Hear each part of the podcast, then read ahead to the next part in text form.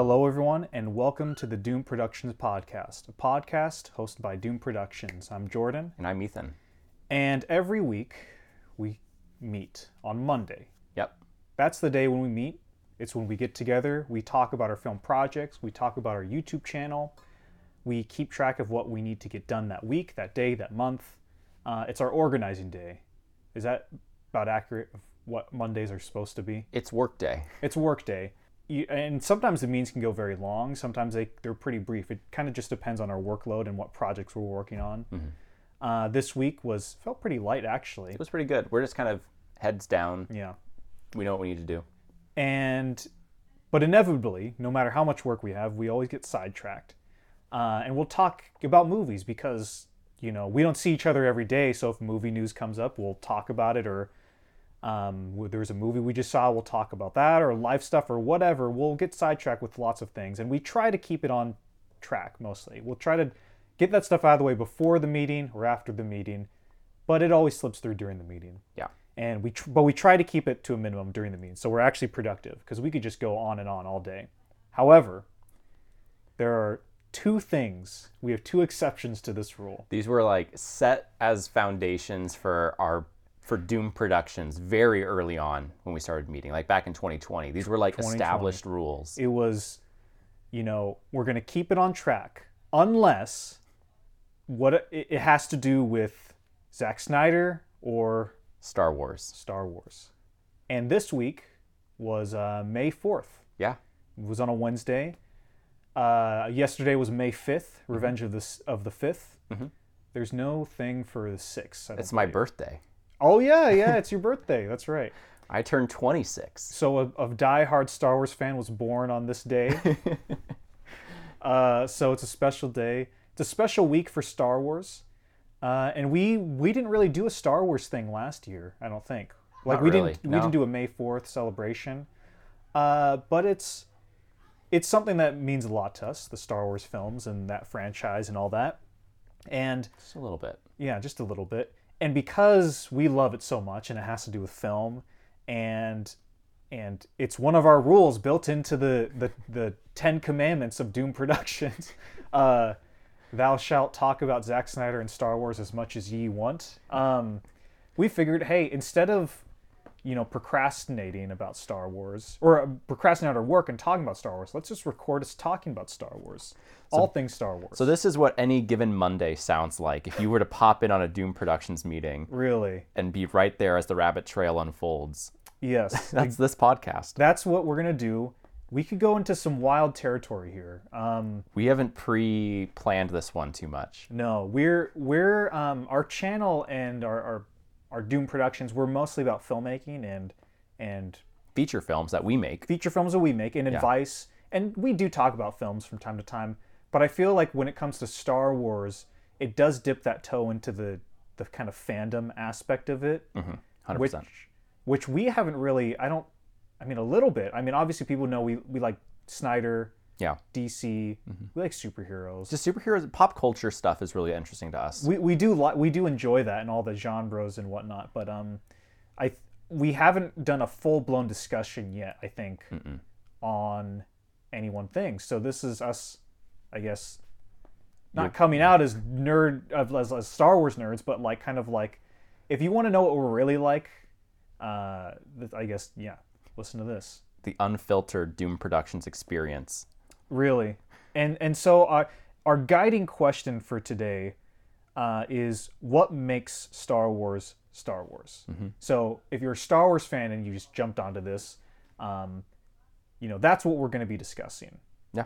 if if if you're just a film person, you don't care about Star Wars, maybe this isn't the episode for you. Maybe skip around. Maybe we'll convince you to become a Star Wars person. Or though. yeah, yeah, feel free to listen. Uh, and if you're just here for us and you want to hear us talk, well, you're in the right place. We're going to talk a lot in this one. Oh yeah, this could be our longest one yet. it could very well be. I just had to text my my girlfriend right before I was like, "Hey, I know I said to pick you up closer to six, but we're going to record a Star Wars podcast. I forgot about, so expect me closer to seven. That's great. That's great. So, anyways, uh, Ethan, I think th- I have tiny little notes. yeah, Not huge extensive notes. You but got more notes than me. my notes for this in terms of this discussion is uh, two halves. What makes Star Wars Star Wars? cool. Technically, film wise, what makes Star Wars Star Wars? And I guess story wise or thematically, Okay. what makes Star Wars Star Wars? I guess it's probably more straightforward to start with the technically, but technically, uh, technology wise, film formal techniques wise, what makes Star Wars Star Wars to you? Well, Star Wars was born out of George Lucas, who comes from this era of Hollywood where these young up and coming filmmakers coming out of like film schools in LA, all kind of buddies, like it's this new next kind of like next wave like of filmmakers and they were all kind of trying out different things of what was possible. And in that group was George Lucas, Yeah.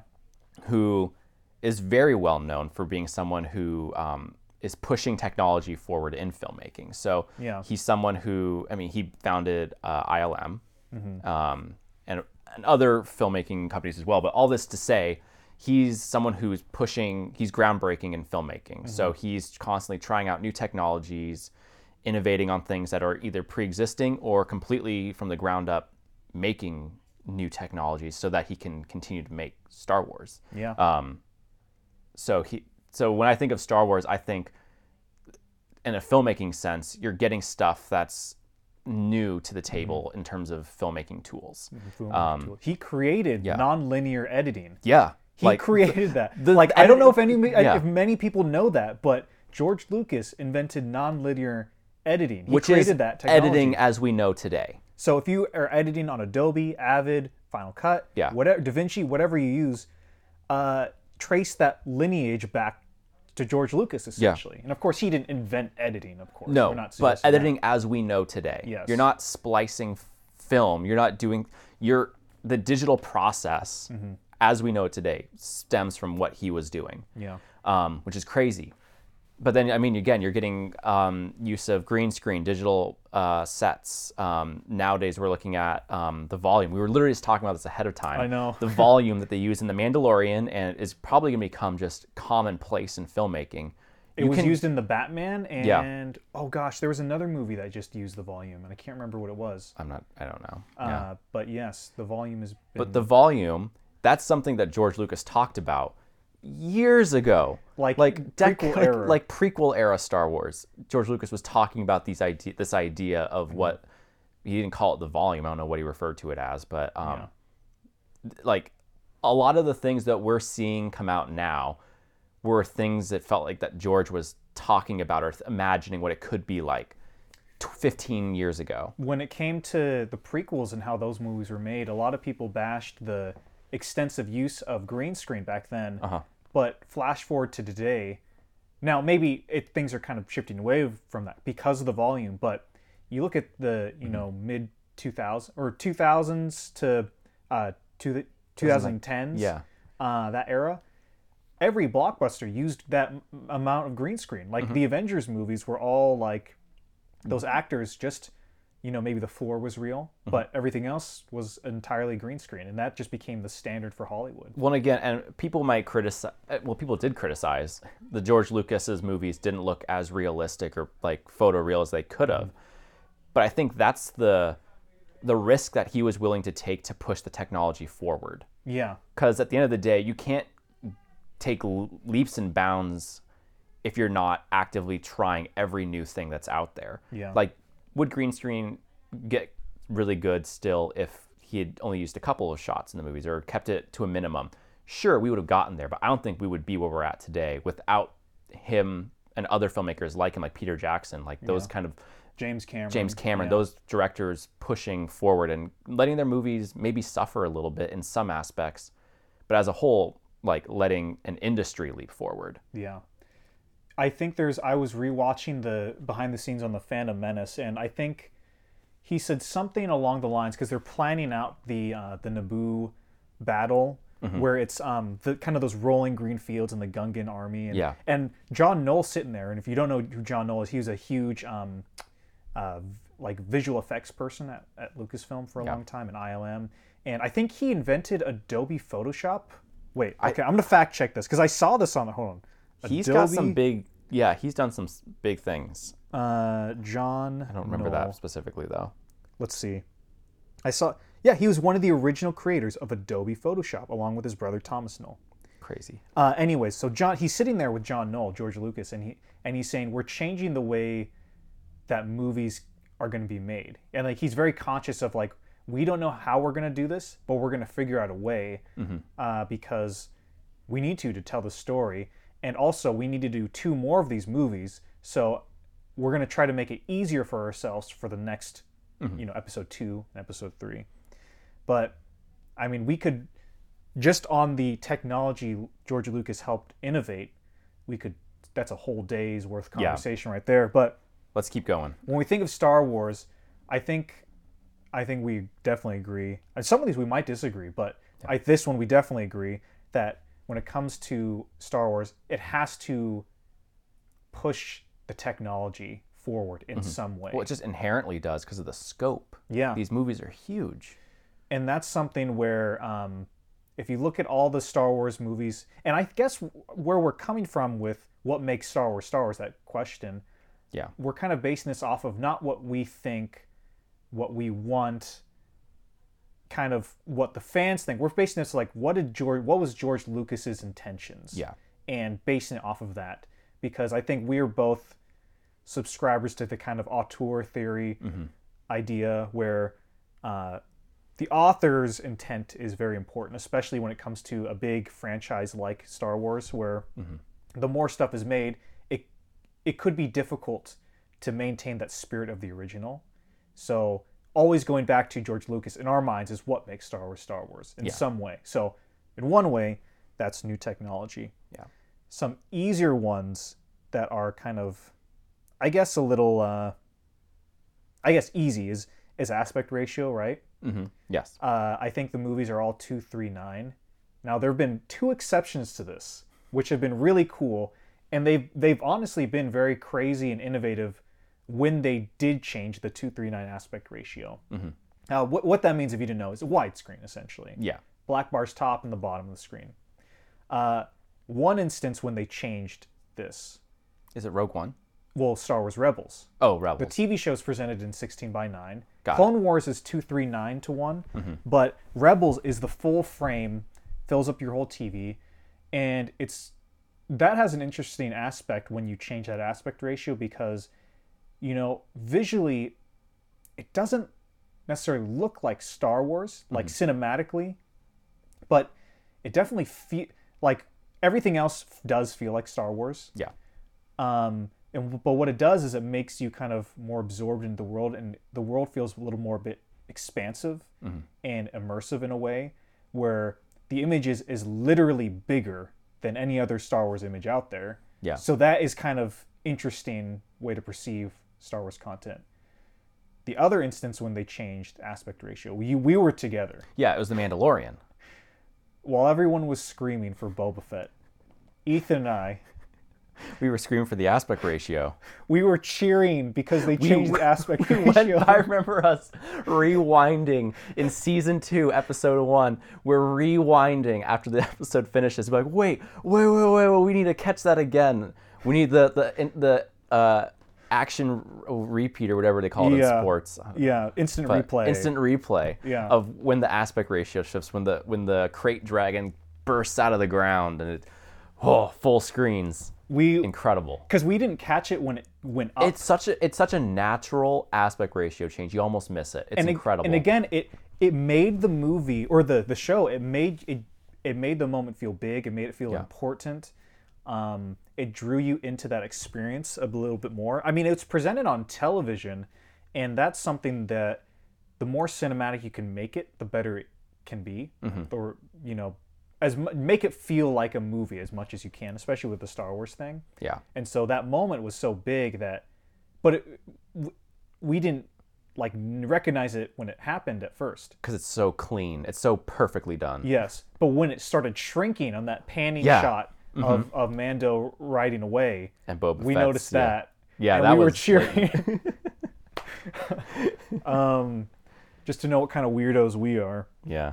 Um, but I think when it comes to aspect ratio, when I, I mean Star, what makes Star Wars stars, I mean, in my head, is that 239 It's consistent, to 1 yeah. aspect ratio for the most part. Yeah. Um, But we're always open to change. yeah, it would be kind of weird to see 185 or Yeah. or like 43. That would be kind of strange I agree. Star Wars thing, but I could see things like Star Wars Visions getting away with it. but I think there's instant I mean, that's not to say Star Wars should never do any of this stuff, but Mm-hmm. I think As it stands now. as it stands now, Star Wars to us is 239 to 1, but you know, rules are meant to be broken. Yeah. So like if you're to if you're making Star Wars and you change it up, uh, ha- put some good thought and intention behind it, I think. Which Hmm. I think Rebels and um and uh, Mando Yeah. they absolutely did Yeah. in terms of um, uh, changing aspect ratio up.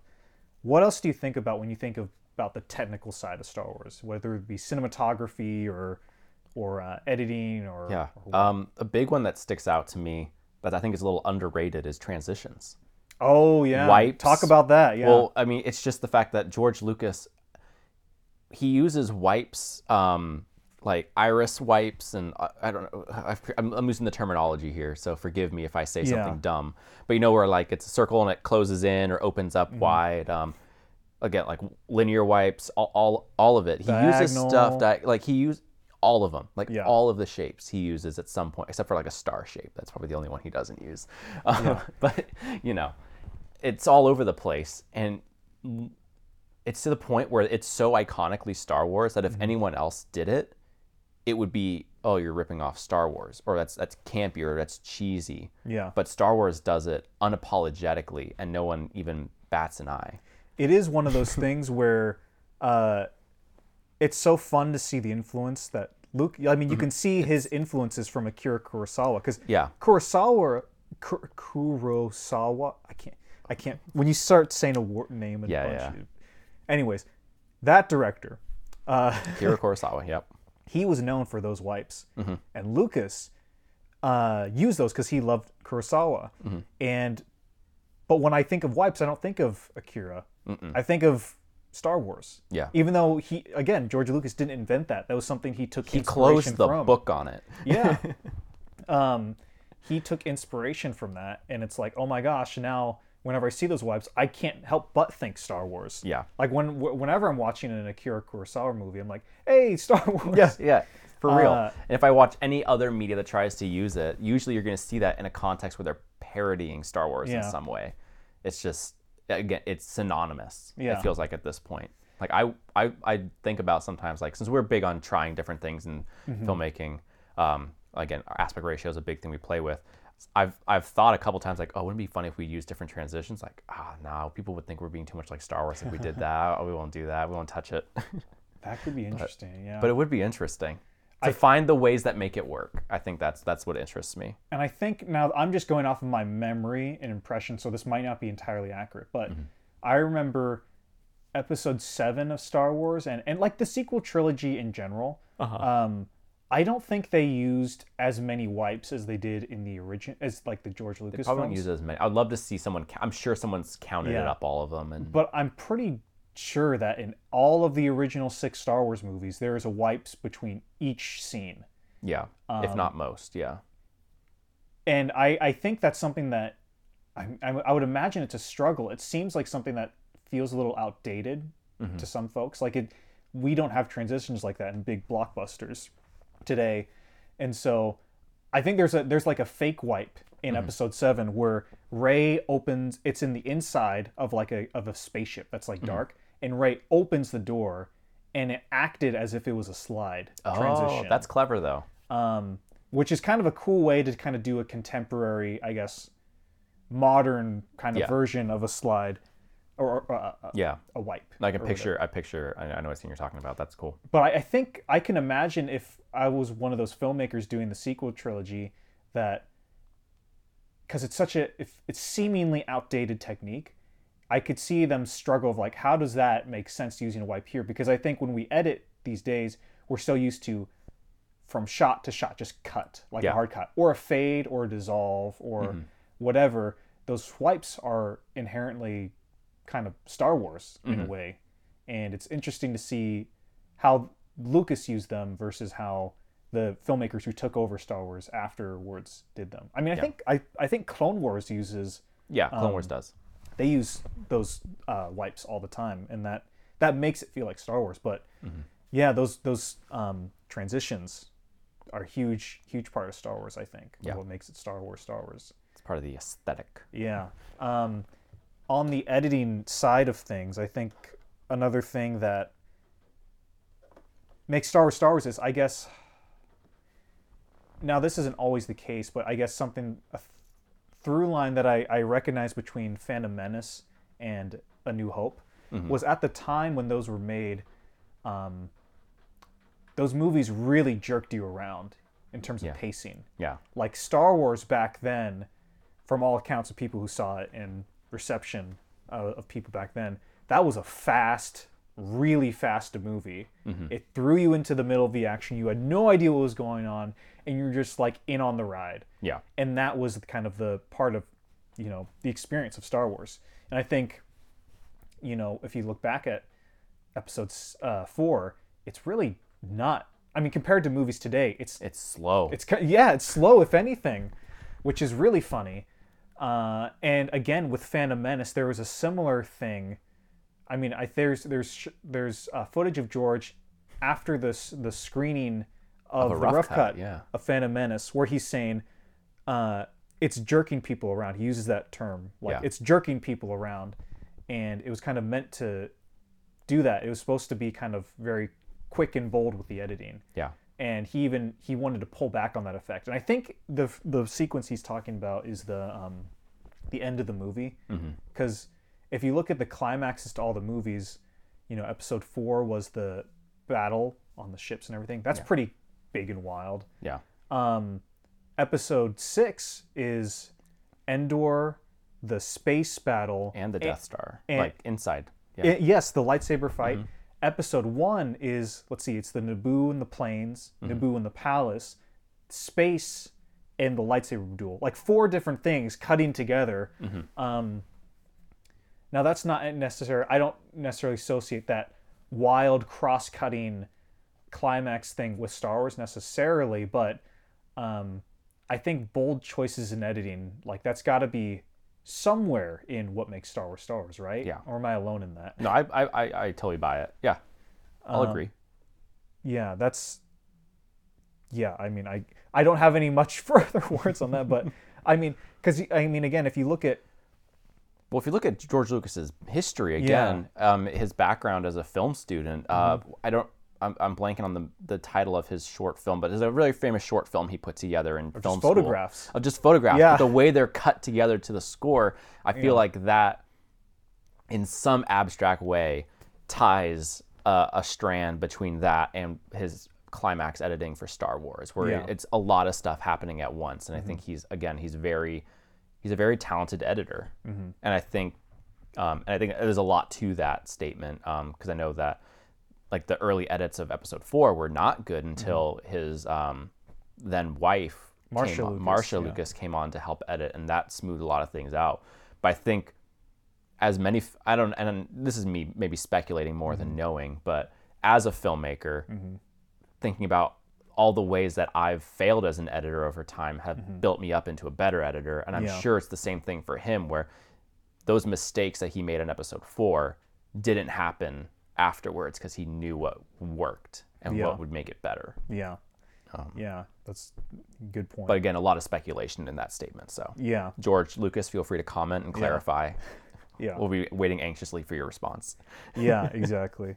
Um, I don't know how I would describe the cinematography of Star Wars, but you're the cinematographer. I mean, cinematography wise, what makes Star Wars Star Wars? bus here. Because I, I genuinely don't know. Like I, I tried to think about this the other day, and I was like, cinematography. Okay, what makes I'll Star think Wars about what contrasts the cinematography of Star Wars, Uh-huh. and because my big example of something that heavily contrasts Star Wars cinematography is very controlled, calculated, locked down, and what counteracts that is Uh-huh. Rogue One.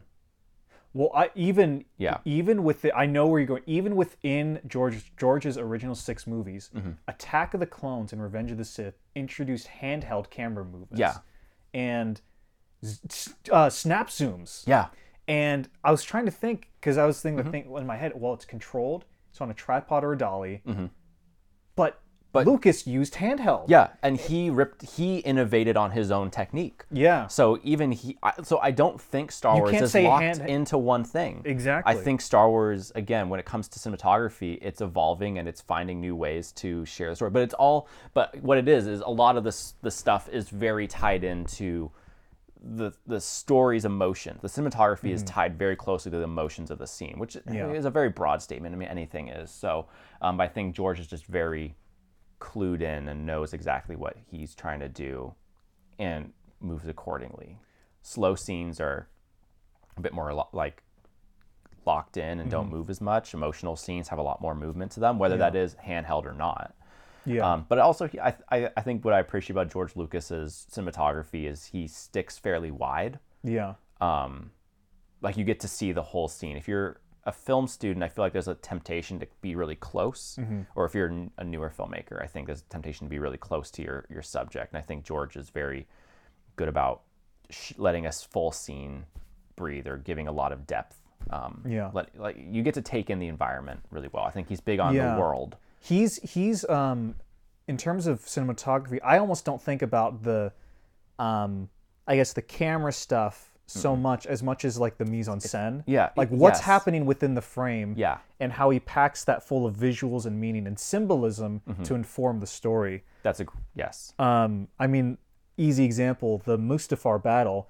I mean, they're in hell. Yeah. They're in hell. Anakin sold his soul to the devil, and, and now he's in hell, pretty much battling, duking it out, um, you know, fighting, and that the kind of volcano is enhancing that Yeah. meaning behind the relationship um, and that duel, and at the same time cutting between Yoda and Palpatine fighting in the in the You're Senate. literally watching a battle if, of the politics of the world it's there. and good, ultimate good and evil Pal- this. Yeah. Palpatine throwing the seats of the Senate at Yoda. I mean, that's representing dem- democracy is d- over. dismantling. Yeah. dismantling democracy. Yeah. So I think of when I think of cinematography, I think of more symbolism rather than um, Yeah. uh, what's it called? I guess the camera stuff. Because again, the camera stuff, as you said, is it's, Mm-hmm. It's changing. It's changing evolving. and it's not, yeah, it's not tied down. Um, if anyone else was doing it, I'd almost say it's pretty vanilla. yeah. But with vanilla, you can add fudge and caramel and all, yeah, I'll let the analogies sit there. Um, and also, but uh, another thing too is each uh, Star Wars film ha- always has a very strong closing shot. oh yeah. like and like every single episode of Clone Wars, which George was pretty involved in, those always had strong closing images. So I think like that moment when it like iris outs and then it says directed by Yeah. whoever, George Lucas, Dave Filoni, whoever, um, having a strong closing image like that always feels inherently Star Wars like. I mean, if you think about all the films, they're all like, I don't know how to describe it, but it's very balanced. The frame, mm-hmm. there's a proper depth to it all. It's something interesting. It's something meaningful. Like A New Hope, it's the throne room. You know, you mm-hmm. have Luke in the middle, and all the friends kind of in a line together. Mm-hmm. What was Episode Five? That was Luke and Leia on the on the barge. Yeah, it's on the balcony. It pans out. You see the galaxy as Lando's leaving to go Epi- find Han. Episode Six is the friends all together. Um, one One is w- in Naboo. the Naboo, uh, the the celebration after um, Naboo is liberated. two is the, The wedding, wedding. the wedding, and then three is, Is the is New Hope? It Is New ties Hope. in. It's Yes, this, the, the beautiful. binary sunset. Now, I don't I say this without condoning or condemning, but if you compare that to the closing shot of episode 7, which is that revolving helicopter shot of Yeah, Le- of, oh, Rey. of, of Rey handing the saber off to Luke, that to me is something that seems in like not Star Wars. Like in terms of a strong closing image, it's a close. It's a strong emotional moment, but Mm-hmm. it's not as strong visually. Yes, because most of these moments, I mean, there are some moving moments and closing shots in the Clone Wars, but when you look at the six films, uh, usually the camera's locked down, unmoving, just letting us linger and think about this lasting image. Which the blocking is there in Episode Seven, but, the camera shot wise, is- the camera's moving and it's from a distance and it's very zoomed in, and that's It's almost messy, like yeah. a little muddier Yeah. than some shots. It's not clear. And, and again, without condoning or condemning, that to me, it's interesting to see like that's the closing image of that movie. But then if you look at episode eight, it's the kid with the broom. Mm-hmm. If you look at episode nine, it's is it Rey, right? It's, Walking, yeah, it's at the Rey. It's the Rey Skywalker thing, and it's yeah, it's the sunset. um, it's it's kind of funny because episode seven's ending, that final shot, doesn't jump out to me as a Star Wars type image, but Yeah, um, you know, take with that as you will. I mean, that's just interesting to observe. I think. yeah. Um, what else technically? Well, I almost wonder if we should jump over to uh, that the second half. Uh, before we can, can I can I comment on dialogue? yes because that's think- a great thing to address I think- Actually, thank you for bringing that up. Because, well, I think trying to think how to frame this without trying to, like, trying to defend overly defend the prequels too much. Because we've talked about this before. We're pretty open about our feelings on Star Wars, Uh, especially the prequels. yeah. So I, I, to me, I think I mean just to put the idea out there initially, I think to me Star Wars' is dialogue uh, is George Lucas dialogue, and George Lucas dialogue is direct. It can be flowery, but it's not realistic. If that No. makes sense, it's kind of clunky. It's uh, it's something that no one would ever really say, but that's kind of what makes it charming and it gives it the Star Wars kind of feel, kind of harkening back to old uh, like Flash Gordon episodes and kind of cheesy science fiction. well, he removes subtext. Yes, Yeah, N- there's no subtext whatsoever. It's Yeah. very direct.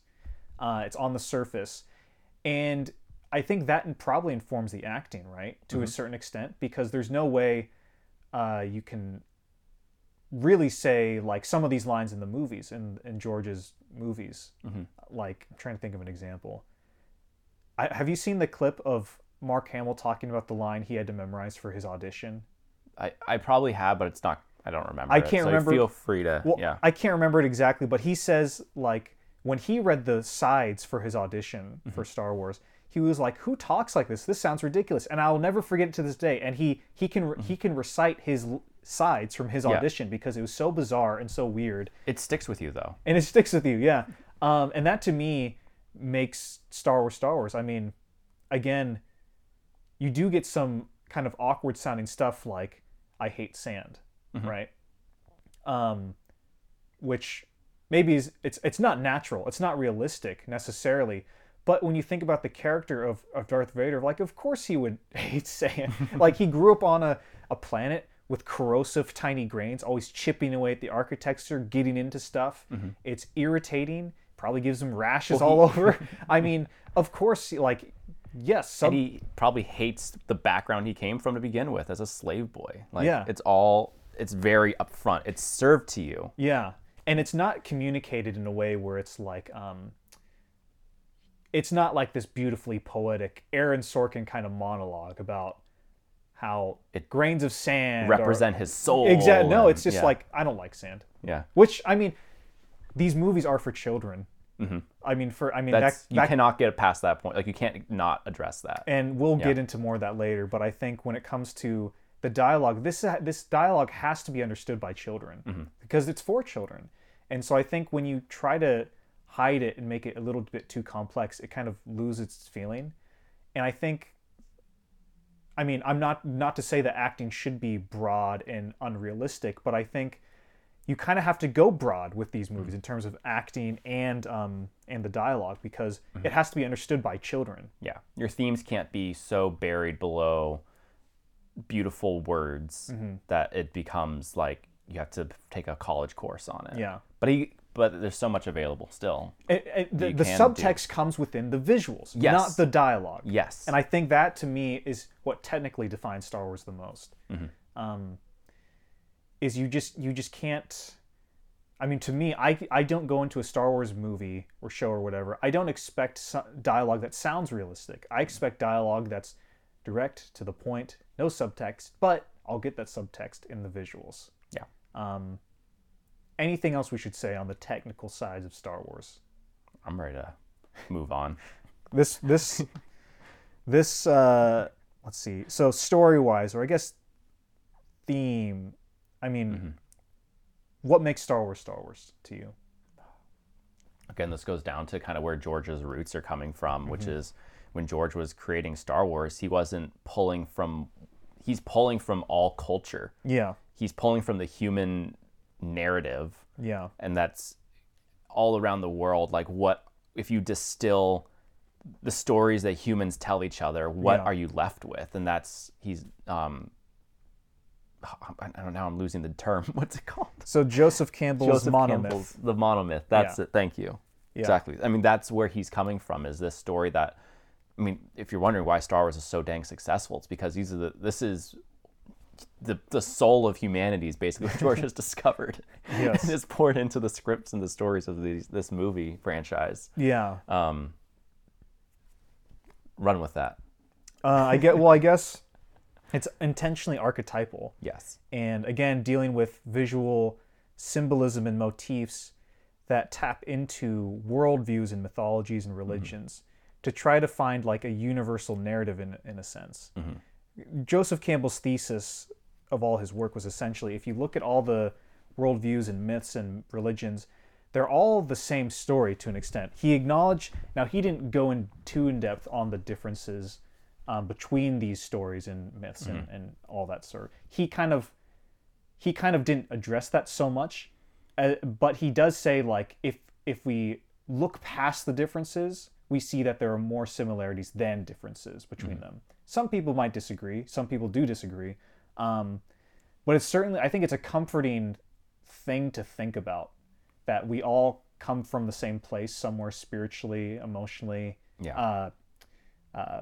mentally like because i think uh, campbell was a student of i'm not sure if he was Jung or freud i think he was Jung who's the younger one gosh yeah. uh, no, there's Freud, Jung studied under Freud. okay so he he was kind of like he was subscribed to a lot of those kind of ideas of, mm-hmm. of the subconscious and the Yeah. and the universal subconscious Yeah. so I, it's a comforting notion. And I think what's interesting and one of the best, I guess, arguments to George's success was when Star Wars came out originally, you know, Jewish folks and Christians mm-hmm. and Buddhists and and different people from all different types of cultures would point to Star Wars and say, "See, that's what we believe," and kind of use Star Wars as a teaching tool for their worldview Um, which is kind of this beautiful kind of thing that he was able to give people and, and the team behind Star Wars because you know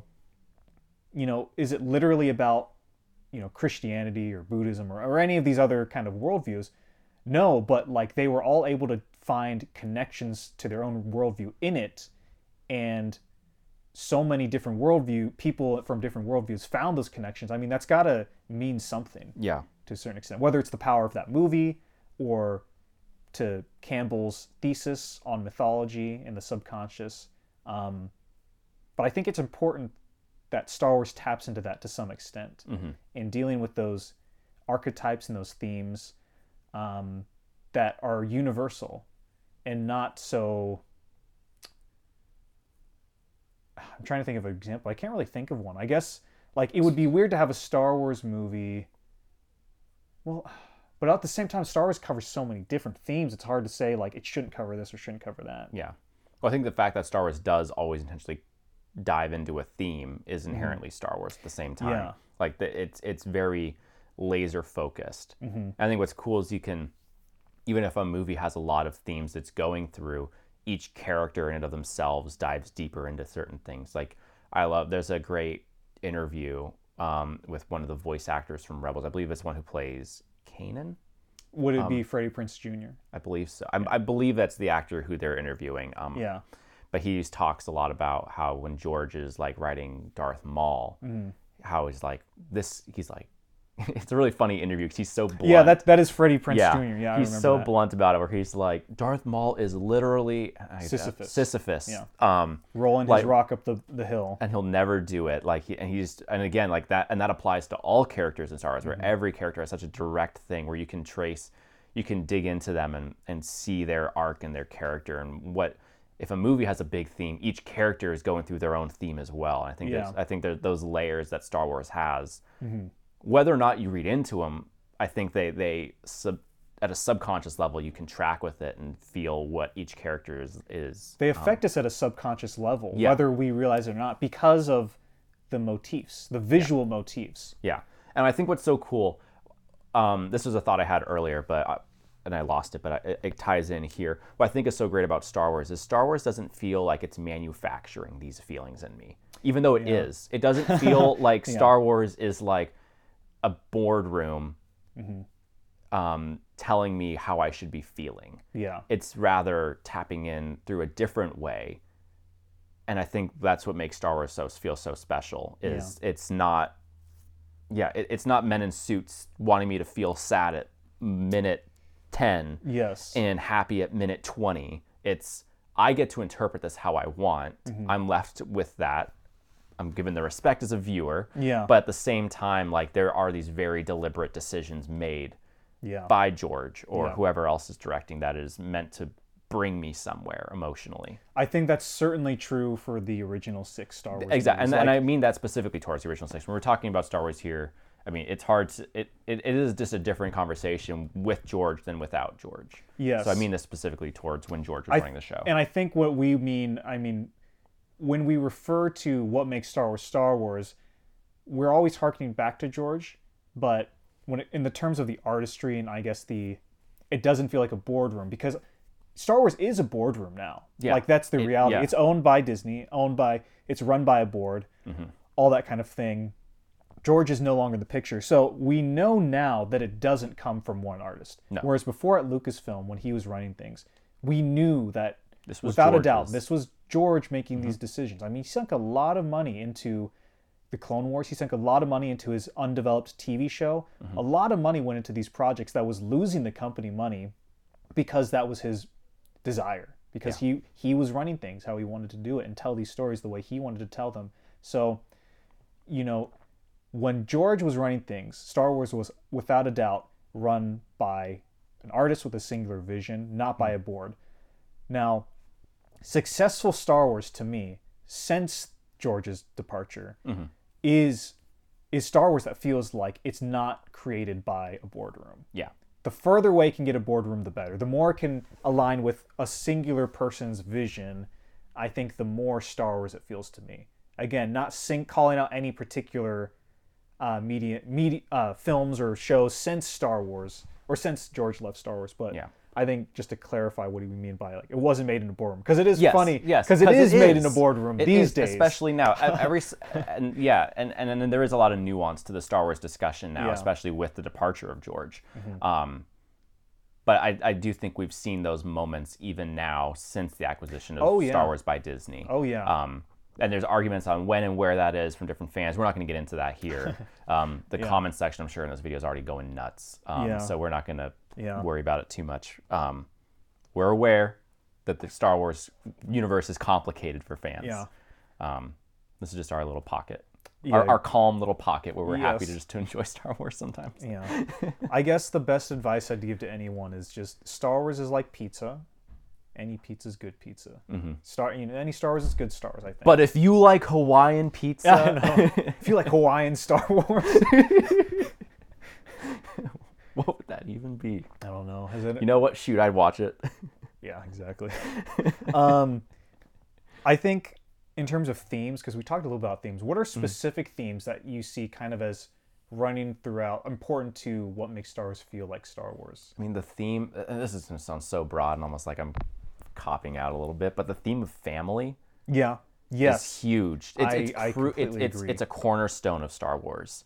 Um, it's, I mean, the whole, the saga, literally the Star Wars saga, saga is family. It's, it's a family. I forget, it's, Saga is an me. ice. I think it's an Icelandic term. Again, Yeah. correct us if we're wrong. Yeah. I think saga is an Icelandic term, which real, which was just a chronicling of family history. Yeah. That's why it's called a saga. That's why it's the Skywalker saga, the Star Wars saga, because it's mm-hmm. about the Skywalker family. Yeah, it's so it's so directly tied in. I mean, you can't. I mean, the whole first trilogy, original trilogy, is just about a family drama that happens to be destroying a galaxy. Yeah, it's and and uh, I don't know where this fits, but it, I'm I'll forget if I don't say it here. Then we'll get back to family. But No, you're good. uh, the movies aren't uh, literal. I don't think. Yeah, Like they they're Star the the original trilogy, right? It's about the family drama yeah, and it's about like the redemption of the father through the son. Yeah. But if you look at the story literally, I think it can kind of fall apart because it's like you look at, oh my gosh, space Hitler. Yeah. You're saying that we should forgive Hitler and It's all a yada parable. yada yada. It's a parable, honestly. But I think if you look at Yeah. it literally, obvi- obviously Vader, I think if we kind of did a real life counterpart with like a real life dictator, right? Yeah. It's atrocious. It's terrible. It's a lot more nuanced than Star Wars takes it. Mm-hmm. Uh, the, it's but I think like the redemption of Vader is something that's kind of to be understood more metaphorically and symbolically. How do we apply that in our lives? Mm-hmm. Um, Well, I think it's it's to hunt down the inherent good that someone has, that no matter how Yes. a lot. I think it's very um, a refreshing story, even though it is simplified Mm-hmm. um, in the ideas. It's not trying to like pull out every nuance of forgiveness, but to give a story that does show that like the the people we see are so far gone, Mm-hmm. like to to extend mercy and forgiveness. I think that's a cool even though that might not perfectly fit as a puzzle piece into our daily Yes. lives to have that ideal to look at. Um, I think a Man of Steel, an ideal to strive towards. As Yeah. I'm staring at a one uh, Superman poster Yeah. over here. Um, that's how it feels, and I think that's where it again like it strikes a chord that all humans I think have in in, in them somewhere. Um, and it's not meant because I, I think like if you look at the real life nuances there would be or like looking at it literally like why should we just forgive vader? He killed all those people. He committed genocide. I mean yes that's all true. But again like you explained it's supposed to represent metaphorically that no matter how bad people how much bad people have done there's always some good in people and that's mm-hmm. that's and something to recognize and call that out. Yeah. call that out and and help us not look at each other as enemies but look at us as like fellow human beings and members of the same family Well, and, and you see the potential. Yes. Because I think what's so driving about Vader is the potential that Anakin had. Yeah. And to see his son bring that back, yeah that's so moving. Yeah. You can't, I think Vader's story only gets better once we get to know Anakin Mm-hmm. and to see the ideals that he had and what, what a great person he almost was. there's a going to that Mm-hmm. there was an awesome concept art and i don't know which draft of the script it was for revenge of the sith there's concept art of anakin on mustafar with padme Mm-hmm. padme's in this gorgeous red dress with this hood on and she's got a knife in her hand because she was going to mustafar to kill anakin because Yeah. she found out what she'd done Oh, man. isn't that awesome That's pretty cool. that is an, such an awesome idea. I love that idea. But at the same time, that almost ruins the idea of the thematic idea of Star Wars, which is that Vader always had good in him. Mm-hmm. And it was important to have someone in the original, in the sequel, or the, Mm-hmm. The prequel prequels. Mm-hmm. trilogy, while An- after Anakin turned, say there's still good in him. Mm-hmm. Because that good, I mean, that's what Luke says Mm-hmm. in episode six. That through line carries through from episode three to six. Padme's love and the, the love of the family. Mm-hmm. Someone still had to believe that there was still good in him. Is it realistic of Padme to believe that? I mean, maybe. I mean, I'm sure some women or, Yeah. or people would be still feel that about their spouses after their spouses did horrible things literally. Yeah. But we're supposed to look at it metaphorically, not literally. Metaphorically, what Padme represents, I mean, is democracy essentially. Because when Yeah. she dies, the d- democracy, dies. ends. Yeah. So she's not really a, a strong, like realistic character necessarily Mm-hmm. in terms of being a realistic character. But her ideas like democracy and, and love for Anakin uh, is what carries that through line through episode six. Mm-hmm. And that's really important, I think. Yeah. And, And then that line is picked back up by Luke. yes, Um, very and is and is f- fulfilled. Like he, he Yeah. he's able to salvage his father at, at a point where you'd think there's no going back, yeah.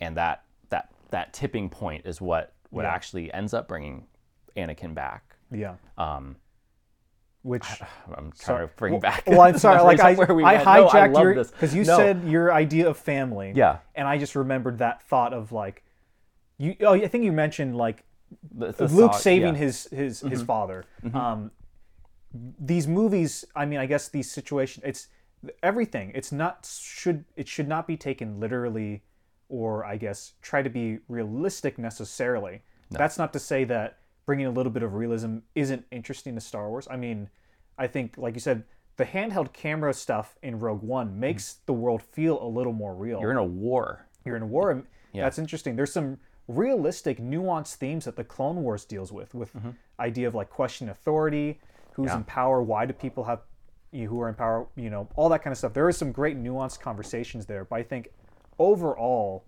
um, Star Wars should not be taken literally. It's not a one to one ratio necessarily for No. for our Again, like I, it, I think Star Wars hit. You kind of have to just go in with your soul open Yes. to be spoken to, less Yeah. so with your like critical thinking. well, I mean, critical thinking. I mean, critical but thinking, but in this way of not like of not picking- cynical, not like this isn't realistic. Why Yeah. would he think this? You're not going in that? with like a cinema mind in terms of like what's a real, what's filming real life gonna look like, Yeah, and capturing that. It's you're you're going for something deeper here. yeah, It, and Star Wars still lends to that other realism in ways. Like Mm-hmm. it gives you both, yeah, but it definitely is leaning more towards that soul, yeah. subconscious human side. But I think back to what you said, family is very important. I mean, Mm-hmm. every single Star Wars thing should be about family to an extent. I Yeah. mean, original trilogy. I mean, you have the literal Blood familial family, yeah. relations, but then you also have the found family. Mm-hmm. In well, I guess they are family because Han and Leia got married and everything. But I mean, there's groups of people coming together and all Yeah. of it. I mean, in the prequels, it was Anakin, Obi Wan, Qui Gon, Padme. Like that group. It's a family that yeah. And, and in the Clone Wars, it They was don't the even get cl- along. It was the clones themselves Yeah. right? Being brothers, and then Ahsoka coming into that fold. Mm-hmm. Rebels, it's the Ghost crew. Mando, it's Mando and the child. Grogu. It's a father and son It's a relationship father and son relationship. Um, I think what makes Star Wars feels like Star Wars is it deals with family Yeah. to to a certain extent. We all have families, so We all have it, yeah. It, and it defines us, whether it be found family or biological family. Uh-huh. Yeah. That's important. I think um, along that line is working together is a really important theme Mm-hmm. in Star Wars. Is I think he kind of spells it out in Phantom Menace where it's Oh, the symbiotic relationship between the Gungans and the people of Naboo, Mm-hmm. and how they aren't really getting along. But I think Qui Gon says something like, you know, if something happens to one of you, it happens to the other. Like Mm-hmm. it affects all of you. This uh, system down here. Yeah. Well, Anakin, um, when uh, Qui Gon and Padme are over at Shmi's house in Mm-hmm. Tatooine, he says something like, "Oh, people, I wish people Oh, the biggest together." problem in the Ooh, galaxy, is that people can't get along or don't get along. And I love how that's a through line to episode nine, Yeah. where the whole galaxy comes to fight at Exegol. I think that's Yeah. a cool through line that that gets picked up at the bookends of the series. yeah. Um, and that's that's really important and i think that's a important theme for a lot of big um, franchises or, or series or, or stories i mean i think you, if you think of, of lord of the rings and tolkien's legendarium a driving theme behind that is that people are stronger together whenever someone goes into solitude in the legendarium they're going to turn evil yeah. Melkor, Sauron or Sauron, uh-huh. um, all character Fëanor, all mm-hmm. characters who went into isolation, and that brought them to evil in one way or another. Mm-hmm. And some big moments in his mo- in his books, I was going to say movies, is when you know the elves all and men all band together, or the the Last Alliance, or the War of Wrath, was or any of those big moments where people band together to overcome great evil. And I think that same theme is in Star Wars. Yes. And you see that in each of the movies in one way or another. yeah. Um, what else? What other themes? Um, democracy to dictatorship, Yeah. That's a- Political themes. Yeah. political themes. Um, how do good people become bad people, like Anakin? Mm-hmm. I mean, there's, I mean, Clone Wars and Rebels explored so much. They go deep. It's so hard to say that Star Wars is like this theme. But I- it's willing to tackle any theme, but again, it's it goes for the distilled version of the theme. It's Yeah. not so broad that it's too nuanced. Mm-hmm. It's but it's not so broad that it's meaningless. Yeah, uh, but I think family is key. I think people working together is absolutely key. Um, It's like a pyramid where it's yeah, it, it goes out, yeah, but there's these core things that kind of hold everything else together. yeah. But I think the the the the most important thing, and I think this is more of opinion for me personally, but Mm. Star Wars is about the Force, like as a as a theme, as a concept, as an idea, in some way or another, similar to family. I think for me, the Force has to be there in a Star Wars Yes. show or movie, um, which I think that's um, admittedly a little more opinionated. That's more of my personal opinion, because I mean, obviously they made Clone Wars, and there's several several arcs in that that have seemingly nothing to do about the Force.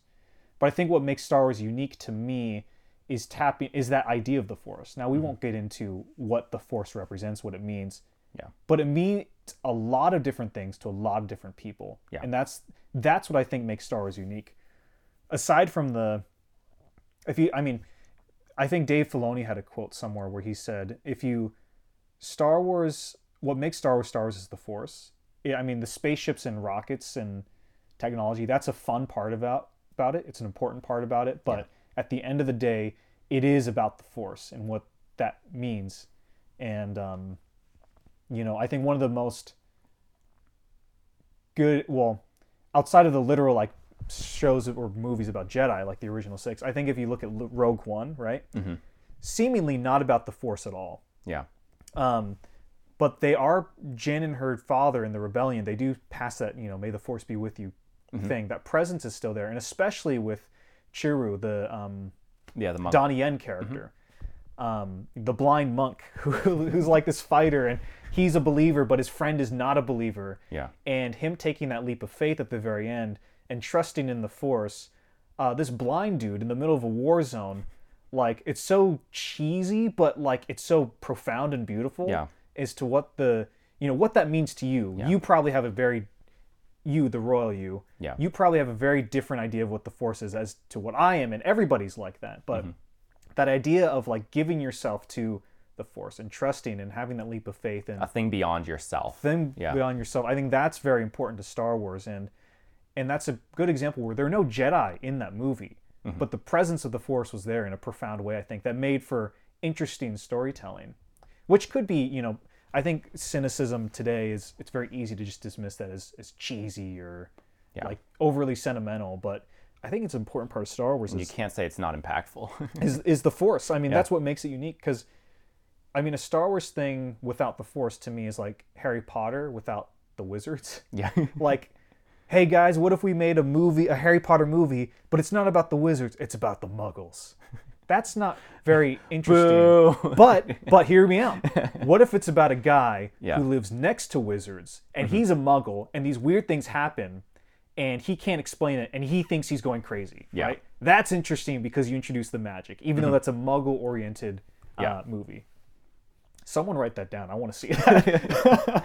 That's like almost Fantastic Beast, but a little further with Yeah, that, that yeah. character. I can't remember his name, but oh, the Dan Fogler character. yeah, yeah. It's like the Jacob, next Jacob. yeah, it's the next step of one of those stories. Yeah, something like that. Maybe it's his character like a week before he meets um, Scamander. Yeah. That's, I think, to me, the Force is a, a very important part, very key. And it's a little mm-hmm. more of my opinion, because there's lots of Star Wars without the Force. But I think, to me, what makes Star Wars feel like Star Wars is the Force. Because mm-hmm. otherwise, it's just another sci fi. Swashbuckling adventure. Yeah, exactly. which doesn't have a, have a, so much meaning behind it. Yeah. As much meaning behind mm-hmm. it. Um, there's one. I have one more thing of what I think makes Star Wars Star Wars. Let's do you have? do No, you I have want to. Yeah, let's do yours. I think the last thing, which I don't know if I've seen, I don't know if George Lucas ever said publicly, but it's kind of something that was relayed to us through Dave Filoni. Is when he was making Clone Wars, uh, Dave Filoni always he said that what George would tell them as he was teaching them how to make Star Wars is, at the end of the day, it has to be hopeful because kids need that. Yeah. And and again, these movies are for kids Yeah. these shows are for children and they're the and he i think you know we both work with kids and he's right you know kids go through a lot of stuff Yeah. we don't really think about that so much and so having a media like a, a show or a movie or book or whatever that is hopeful and gives kids a sense of like hope i think that is very important that it's um you know it's for kids and it's something to inspire them to do something with their lives Yeah. or give them hope that you know tomorrow will be a better day i think that's a very important valuable thing Yeah. Star Wars brings out the best in what we see the world as. yeah so as interesting as it would be to you know hey, a Star Wars movie set in Hoth, and it's a monster movie about, Mm-hmm. and it's R-rated about this the the Wampa that's like ripping apart. So that's cool, but that that's not for kids. That's not for children. Yeah, that's not necessarily hopeful premise wise. I mean, it could be at the end, which you know, for me, if you could check all those boxes of what makes Star Wars Star Wars, go ahead. But Yeah. the premise inherently doesn't sound very. Um, That's just like a monster movie you want set in Star Wars. yeah, exactly. And there's nothing necessarily wrong with that because I mean, Clone Wars found a way to do a Godzilla movie Mm-hmm. with the Zillo Beast, Yes. but they still made it hopeful at the very end. They still made it. It was still it checked all those boxes for Yeah. the most part of what made Star Wars Star Wars. And, but I think hope is a very important thing because again, when you're making media that is for kids, I think there is. I mean, Caleb said this when he was on our podcast a while ago. But when you're making stuff that is for children, I think you do have somewhat a more of a moral obligation to of, of what you're putting out there. I mean, it's different if it's for adults, but if it's for kids, it's like you got to be careful because kids are watching that and they're very influenced by things. And I'm Mm-hmm. not one of those people who's like TV co- and video games causes My kids shootings. don't watch SpongeBob. I'm not that person at all, but you know, it does influence their development and how they perceive the world yes. to a certain extent. It's not going to make a kid go wild and suddenly go hurt a bunch of people, no. uh, but you know, it it can help or harm them. Mm-hmm. And if it's for kids, you should make it to help them Yeah. and give them a reason to, you know, want to be alive and want to experience the world and, and find, you know, meaning in life and and, and, and hope. And Mm-hmm. Yeah. I think that's important for Yeah. Star Wars at if the end of the day. kids should leave movies wanting to see the best in themselves, in others, and in the world. Yeah. That's what a movie should leave kids with, and I think Star Wars leaves that with you. Yeah. In one way or another. I mean, even look at Revenge of the Sith. That is Mm-hmm. such a dark movie. Genocide. Yeah. Uh, uh, millions if, of die are dying Yeah. in that movie. It still ends with that glimmer of hope Mm-hmm. of of Luke, the baby delivered to Owen and and Beru. Um, It's a new hope. it's a new hope, and I think that's very important that it leaves you. Although we go through Same with Rogue One. exactly everyone spoilers everyone dies at the end of it, but you're left with a sense of you know It they- wasn't for nothing. they didn't die for nothing. The fight will go on and continue. And emotionally, their characters reach a point Yeah. uh, where they're content, where in the beginning, most of them are discontent. Yes. So I think that's very important. Um, and, and again, even episode five, it's pretty dark, right? Like The, finds the out, team is broken apart. but it still ends with Luke and Leia on the bridge. Mm-hmm. They're hopeful for another day. Luke has a new hand. I mean, that's uh, They're going to rescue their people who are lost. yeah. It's I, I think hope is a very key part of Star Wars. Mm-hmm. Um, yeah, very very good stuff. That was good. Glad Any- you brought that up. Yeah. Anything else we should address Star Wars wide? Wise. I just really want a lightsaber. I think this is the. We don't think we've said lightsaber like more than a handful of times. In this Oh whole yeah, thing. yeah. Lightsabers are cool. Lightsabers are pretty cool. Um, favorite lightsaber in the movies? Ooh, that's a great question. You know, Getting when I was to more of the less deep questions. when I was a kid, I always wanted Obi Wan's lightsaber from Episode One. yeah, that's a good one. That was a one. good lightsaber, and Qui Gon's. I'm, I'm, like I'm, I'm special. I, I, I lean towards those lights. Phantom Menace was probably one of my favorite movies growing up. Um, is my favorite Star Wars movie now? I'm not sure, but Mm-hmm. I really love Phantom Menace growing up. I'm I'm partial to the green sabers Green, because oh, Blade, I I, yeah, I, wa- I watched uh, Return of the Jedi over and over as a kid. yeah, Just because at the beginning Luke has that green lightsaber in that hilt, so his Mm-hmm. episode six look for me, Yeah. and, and the lightsaber included. That's like my favorite. hundred percent. I think yeah, green is my favorite traditional colored Mm-hmm. lightsaber, but um, when I was growing up, my brother played Knights of the Republic a lot, Yeah. and you can customize your lightsaber. And when I saw an orange lightsaber for the first time, I was like, oh my gosh, that's incredible. So if I could choose any color, I would go for an orange lightsaber. Yeah, I think um, I really like uh, what's it what's it called? The um, ah, gosh, what's it called? Uh, Who has it? Darth Maul, oh, double bladed. double bladed. Yeah. why does that? Why did that name escape me? I was like, oh my gosh, what deep lore thing is he about to No, no, reference? the the uh, the double blade. I always love the staff lightsabers. I don't think that the staff sabers got enough love. oh no, Um, I mean, I'm, I'm so happy. Like Maul, Savage, Mm-hmm. um, Savage Opress, yeah. the uh, Asajj Ventress, her lightsaber can be a double bladed. Yeah. and uh, the Inquisitors, Mhm. double bladed. We're about to see Inquisitors live action finally here in I just know. a few weeks. We're close. We're almost there. Um, favorite favorite character. Oh, It's a little bit deeper, but it's That's kind a of hard question. We can't just go from favorite lightsaber to favorite character. Okay, favorite starship. How about that? Ooh, favorite starship. That's a good question. I know mine. Oh man, if I so you're asking if I could pick one to own right now. That's how I'm going to interpret this. Okay, yeah, and well, I'm just thinking, what's your favorite? But sure, yeah. you telling me you didn't get my favorite ship and it's not parked in the backyard?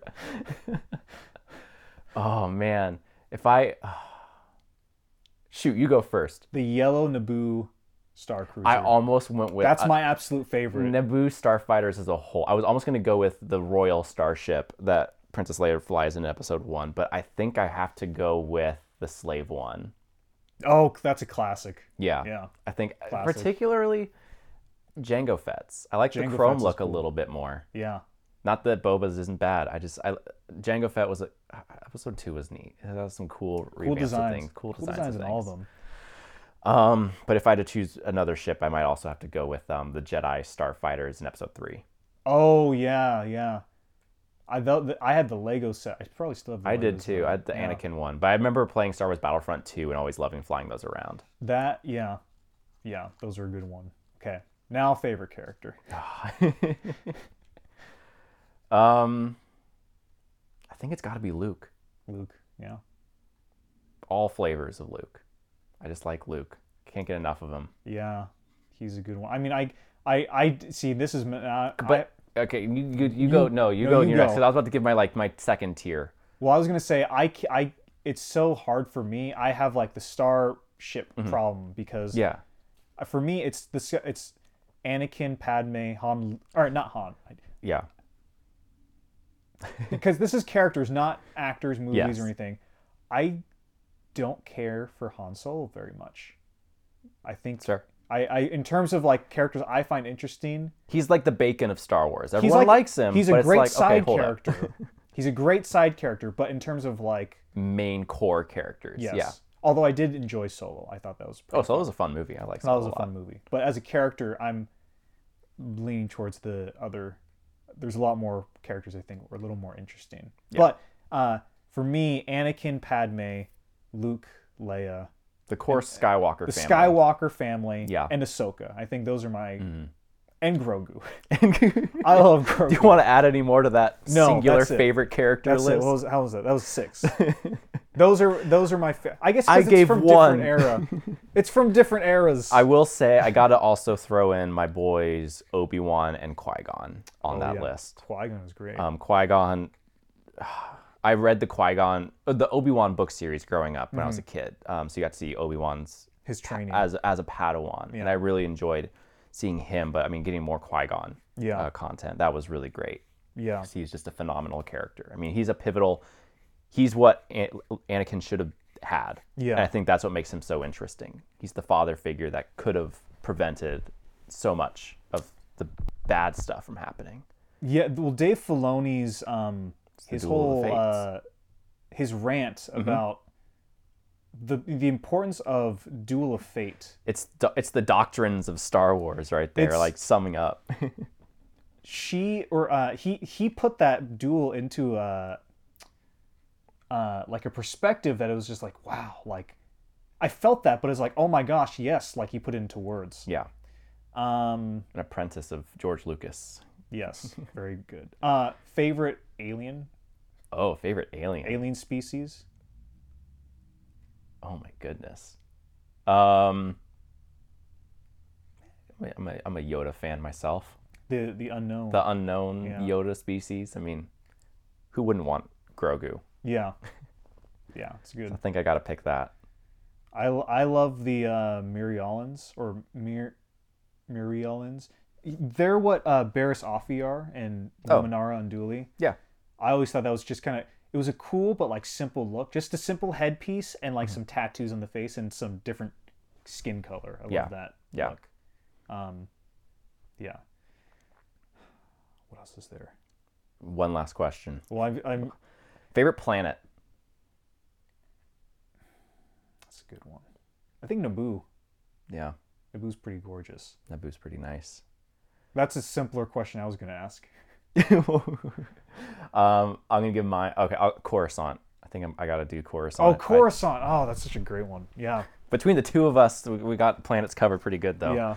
Those are both great choices. You're a Naboo guy though. I mean, you like the starfighters. You like the planets I guess so. The just that aesthetic. I mean, it is beautiful. It's like sci-fi Rome. That's what it looks yeah, like. it's Sci-fi like- Italy. Yeah. They're just missing Mario in space. Such a weird.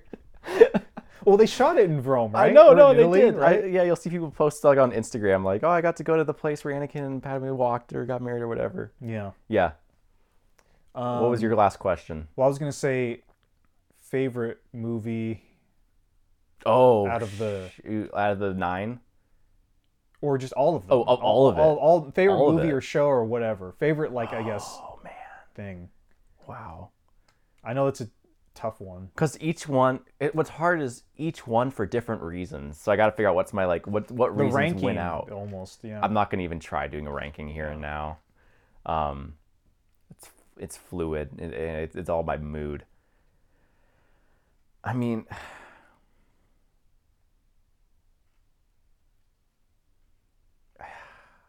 you go. You you do yours first. Give me a minute.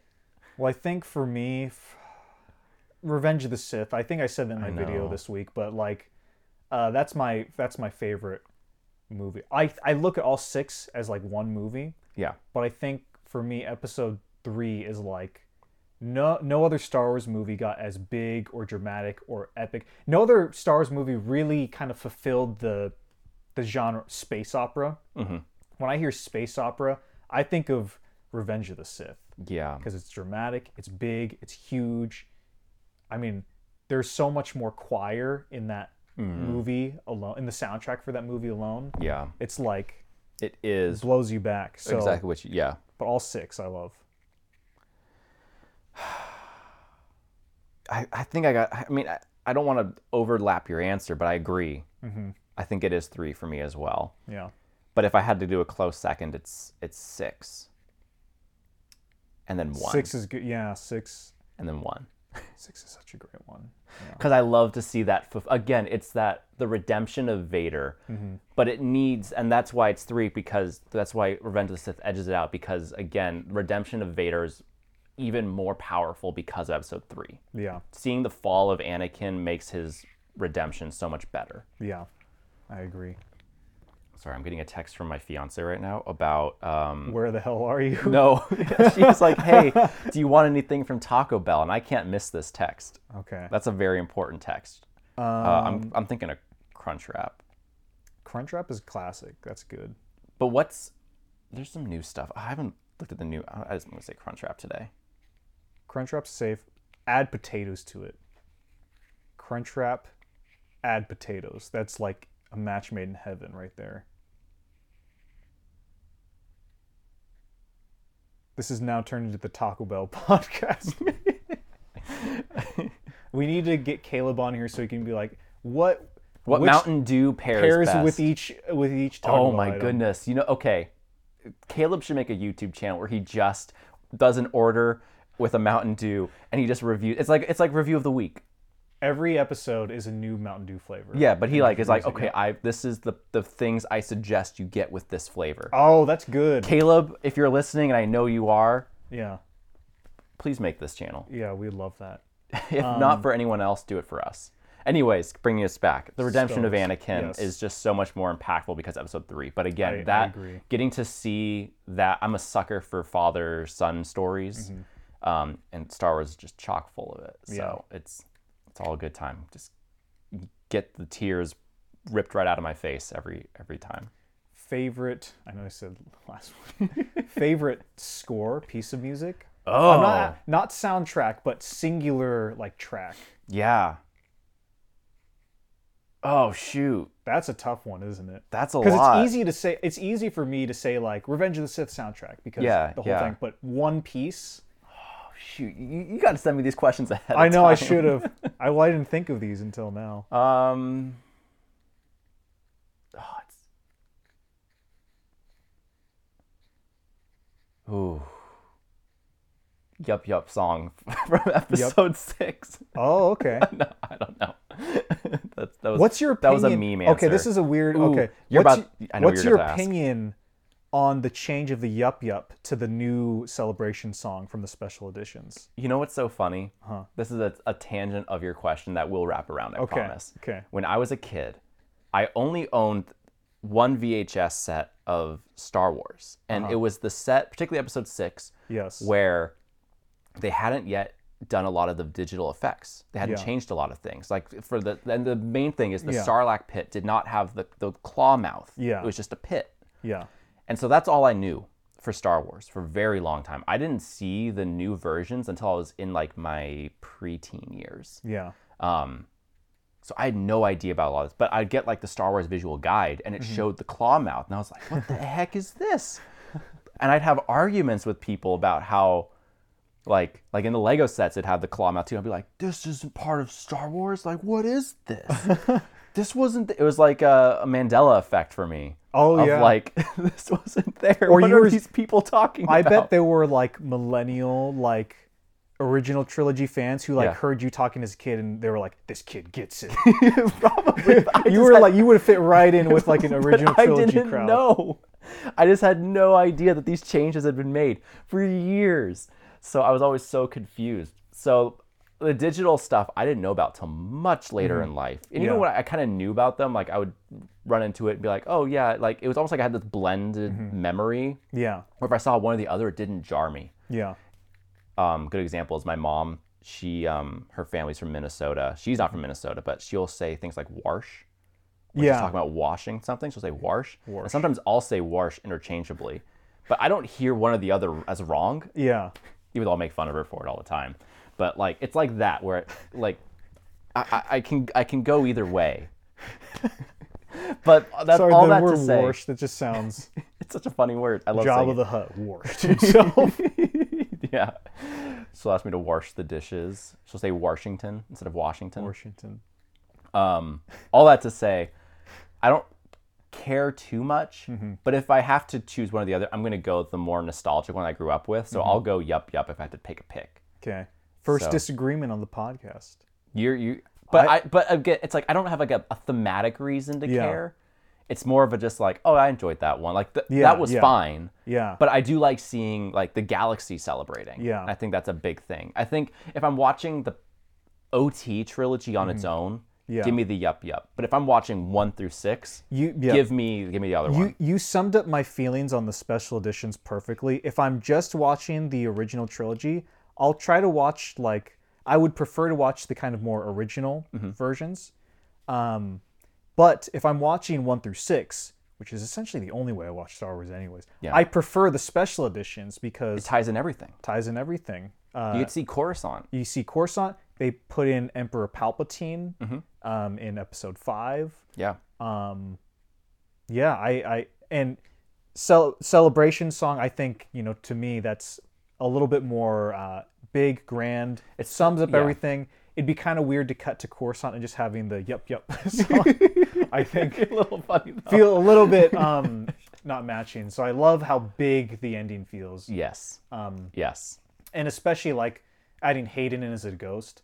Like if you're 100%. watching it one through six, that is so meaningful and impactful. And I think that probably meant a lot to Hayden playing that character, getting Mm-hmm. to play the rise, the fall, and then the redemption Yeah. all that. Um, gosh, the special editions, that's a whole conversation in That's a whole second podcast. um Um, I never got back to your other Oh, the sound, about the sa- score, the score. We didn't. Neither of us answered that one. So you go first. I'm gonna be over here on Spotify real quick. You can't ask a question and I know. answer. Oh, gosh, It's a think- great question, honestly. Peop everyone in the comments should. I don't. We haven't called for this yet. I and. We're very late in, but leave your answers. Leave your- these, 'cause yes. We want to know. Yeah. Don't argue about Star Wars. Don't. Just tell us what you like.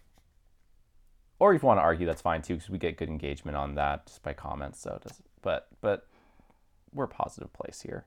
Gosh, this is such a difficult question. I okay. Um, You asked this without even having an answer. no, I It's did. incredible. I think Duel of Fates. Yeah. I'd have to give it to Duel of Fates. But every bit of music from those movies is so iconic. I guess if I had to pick one from each era, each trilogy, Mm. no, Battle of Heroes. Battle of Heroes. Did I I, was tell gonna you? say Battle of Heroes. I- that was up there. Did I tell you my fourth grade music story? No, I think I've said this before. maybe. This is a little. Um, when I was a kid, I didn't listen to pop music or like radio music. I didn't really care for it at all. Yeah. The only CD I had was the Revenge of the Sith CD. It's still right there on my desk. um, that was the only. I just listened to the Revenge of the Sith soundtrack on repeat when I was a kid, and I didn't. Li- I didn't know it was on the radio. And one day in fourth grade, we're in like a circle. We're passing around a ball, you know, morning question or whatever. Yeah. And the question is, what's your favorite song?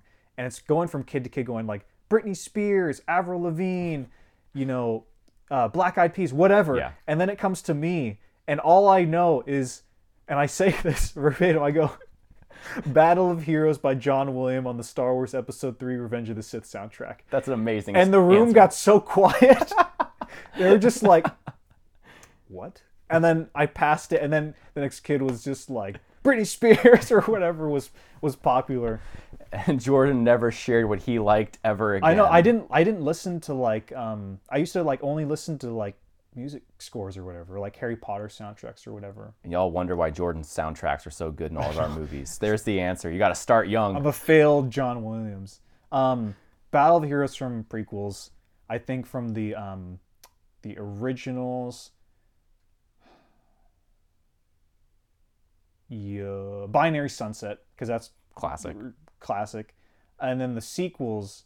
Uh, Rey's theme from episode love seven. Rey's Such theme. a good piece. Rey's theme is amazing. Yeah, Yeah. No, I gotta agree with that on this in the sequels for sure. It's Rey's theme. Um, I like Snoke's theme a lot too. I think it's a, really good theme. Um, it's hard. I want to be listening to these, I know. but I'm like, oh shoot, con- I, I, You could just say when they play in the movies too. I, I, you see, I want to listen to them. I'll, I'll be honest. I, I, I might pin a comment down below my answers or Yeah. something. I, I don't think I can do this here. Um, there's too many. There's too many good ones. Oh, sound. We didn't even talk about soundtrack when it came to what makes Star Wars Star Wars. Oh man, there's too much. See, Star Wars is such a complex topic. Maybe we'll do a follow up at some point. We might have to. Yeah, with This uh, podcast does real well. We'll do it for sure. But Yeah, we know what we'll do it anyways, and then we'll do a Zack Snyder one. I know, I know. um, okay, what are other other? So we talk about movies. I mean, Vader's theme, or Oh, the, yeah, uh, the March, Imperial March. Imperial March. Yeah, I think that's got to be up there. I've been so I'm in the morning stations at our school. We have um, morning stations, so kids go eat breakfast, then they go up to a different room. Mm-hmm. Yeah. I'm in I'm in Jodie DeHaven's room. Oh, that's wild. So I'm I'm in there with her, and we've been playing. Um, uh, uh, Has she recognized you yet? yeah, yeah, yeah. Okay, finally. we we had a conversation about it. We um we had a uh, we've been playing orchestra music for the kids like on the Oh, cool. projector. So a lot of John Williams. And a couple of the mornings we'll blast the Imperial March. and we're right by the hallway where kids are walking in and that's such a song that's just like welcome to school kids. As the Imperial March is like blasting. You know, I- it's it's loud speakers. It it plays really big. I gotta tell you my school story now. Actually, I'm just remembering. Um, when I was uh, in elementary school, probably third grade, we had to do a music class assignment, give a presentation on a composer, and I did John Williams. oh nice, yeah. And so I had to play a bunch of his songs. And again, it was the same thing where like kids were like, "Here's the Gorillas, here's this," Yeah. and it's like, "Here's John Williams." Yes, that's great. Yeah, the no, that's best. same exact thing. Yeah, Yeah. uh, but really, like, man never made a bad score No, for for really any movie you don't miss. or uh, um, or just Star Wars in general. Like every single movie had like some new theme hmm that was like, yes, He just kept on giving us more of what we wanted I without know. us knowing we wanted it. I'm excited because have you read the Kenobi news? Mm-mm. He uh, Is he doing more?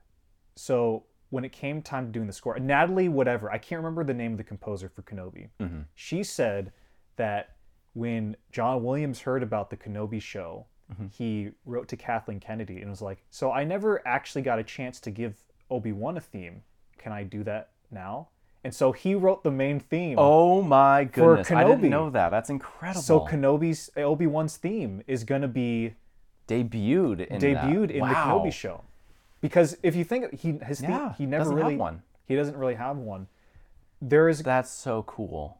yeah, We listen to that on repeat. I know it's exciting. That needs to just become part of my DNA now. It's kind of like how it's not the exact same thing, but how Ludwig uh, Göransson, Göransson, I don't know how to pronounce his name. Mm-hmm. Yeah. He did the Boba Fett theme, but he didn't score the show. Mm-hmm. So it'll be cool to see how it kind of weaves in and out the Kenobi show, the the theme and all that, That's cool. the music. Wow. So many cool things. Favorite lightsaber fight? Ooh. There's one. There's a good superficial question. Ooh. I mean, it's got to be Anakin versus Obi Wan. Yeah, It's got to be. I, I I have to agree. I revisit that one on YouTube. I'll just look that up on YouTube and just watch that fight. I love watching choreographers perform that fight. It's so cool. Yeah, that's the one you see like The all the different emotional, people. most It's again, it's like and it's like cliche answers we know, but like at the same time, it's like that's the peak. Like that's what all of Star Wars is building to is that moment. yeah. Um, and you can feel it. So it's like maybe it's cliche, but it's it. You, I mean, the only other one I could think of that's pretty cool. It's not even really that much of a lightsaber fight, but it's uh, Sidious and Yoda. That's Well, it's the even much same, of a. that's the same one almost because Yeah, it's in it the same bleeds in. sequence. It's cross Yeah. between the two. I mean, Duel of Fates obviously is super dope. Honestly, a cool little underrated one that's pretty short is Qui Gon versus Maul in the desert. Yeah. One that I always remember. This was one of my earliest memories of like like hearing people react to movies Mm-hmm. was in episode 2. Like Oh, and Yoda because remember fight. up until that point, Yeah. we had never seen Yoda carry a lightsaber No. or reference carrying a lightsaber. When he hobbled out of nowhere and was like talking smack to, to Dooku, and then he pulls out his lightsaber, I remember the crowd screaming like like well not endgame levels, but it was like oh like no one it. no one knew Yo I don't know if it was in the trailers or Yeah. not. No, no. But uh, from my re- memory, no one in the crowd expected or knew that Yoda was going to fight with the lightsaber in this one. and it's awesome. And that was awesome because all, he was a puppet up until then, so he couldn't. Yeah. So that one always sticks out to me. It's just like seeing Yoda with the saber for the first time is uh, pretty wild. Also, yeah, Revenge of the Sith, Mm-hmm. or not Revenge, uh, Return of the Jedi, uh, Luke versus Vader. That's a yes, that's a great one. Again, another pinnacle moment. Um, and Episode Five when Luke fights Vader. That's a really iconic scene. I mean, there's so many Mm-hmm. Yeah. shots in that. I think that are so like. When I think of Star Wars, like when they're on in the uh, uh, the um, carbonite freezing room, and it's that silhouetted shot with the blue and the orange of the floor, and they Yeah. have their lightsabers out, but they're just silhouetted. That that's like a like a top top ten shot frame of Star Wars. That's a that's really where the lightsaber fights became about the environment and kind of really using mise en scène to enhance the story Mm-hmm. of what's going on. Because in, in in episode four, it is like a cool samurai battle, yeah. but it's on the Death Star. There's not a lot of It's not like- texture. There's not a lot of interaction with the environment it's a little going on. sterile Uh, comparatively. Which is, I mean, that's the purpose of the scene. But Yeah. in episode five, you know, it's dirty, smoke, yeah. dirty. They're running all over the place. Once he gets his hand cut off and he's standing over that big chasm, Yeah. and it's just overlooking every like He jumps into such the a big- void. Yeah, Yeah. such a big moment. Um, yeah. Also, also, um, well, you haven't seen the finale of Clone Wars. I haven't yet. There, there is an amazing lightsaber fight within the last. I think it's episode. It's Ahsoka versus Maul, isn't it? Okay, yeah, you know, yeah. I'm very aware that it happens. Yeah. that's got to be one of my moment. favorites. Also, um, Kylo and Rey teaming up in Episode Eight. I like, oh yeah, that's a really good throne- lightsaber fight. Or what? the throne room yeah, battle throne room. after Snoke is uh, killed. Yeah, That's a cool battle. I'm trying to think of what other lightsaber fights there are. I mean, Also, uh, a great emotional one. Honestly, uh, probably one of my favorite parts of Episode Seven is Kylo versus Rey in the snow. oh yeah, That's a good. That's a cool one. when she grabs a saber, that was a great. I yeah, that that emotional beat of him trying to take the lightsaber and her getting it. Mm-hmm. Um, that beat just lands so well for me.